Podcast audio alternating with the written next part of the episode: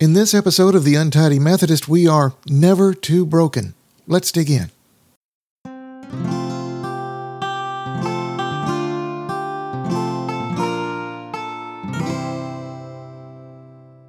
Today's passage comes from Acts chapter 9, verses 17 through 21. Then Ananias went to the house and entered it. Placing his hands on Saul, he said, Brother Saul, the Lord Jesus, who appeared to you on the road as you were coming here, has sent me so that you may see again and be filled with the Holy Spirit. Immediately something like scales fell from Saul's eyes, and he could see again. He got up and was baptized, and after taking some food, he regained his strength. Saul spent several days with the disciples in Damascus.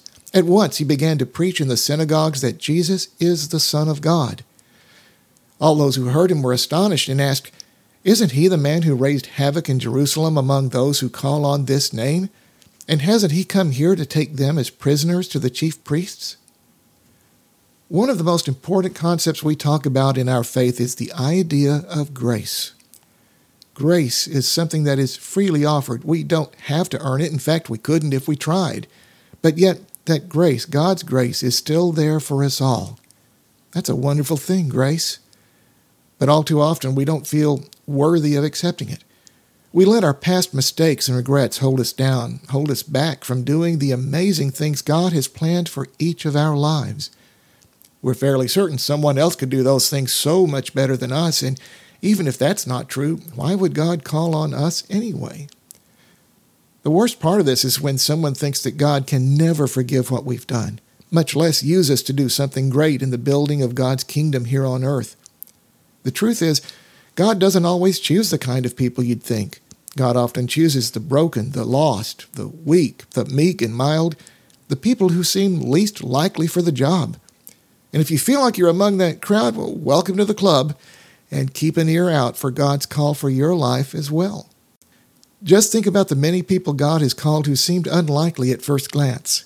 David was the least likely of Jesse's sons to be anointed king of Israel. Even after becoming king, David set up Uriah to be killed in order to cover up an affair he was having with Bathsheba. Moses killed someone and was the least likely spokesperson for his people due to speech difficulties. Simon Peter cursed like the sailor and fisherman he was. He cut off the ear of the servant of one of the high priests when they came to arrest Jesus, and even denied Jesus three times. Saul, later Paul, held the cloaks of the people who killed the prophet Stephen and delivered countless Christians to be jailed or worse. You get the idea, and this is just a very small list of the kinds of people whom God has called. You've probably seen lists like this before, and they have a good point, but it's something we read and quickly forget far too often. All of these items are true, but how do we apply that to our own lives? Well, here's the thing no one is too broken for God. Let me say that again. No one is too broken for God. It's something we need to remember when meeting others that no one is beyond God's grace. It's why we shouldn't judge, we leave that to God. But it's also something we need to remember about ourselves. God loves us, period. God's grace is still there for us simply for us to accept, and God can use each of us, no matter who we are or what we've done or what we think we're capable of. God can use us to do something to build God's kingdom. If you've been too down on yourself, well, welcome to the club. Let's give each other a break, turn to a loving God, and listen for that still small voice for our own lives. Will you pray with me? Loving God, we thank you for the grace you offer to us all. Heal our broken spirits. Fill us with your grace and guide us to your purpose for our lives. Through Christ we pray. Amen.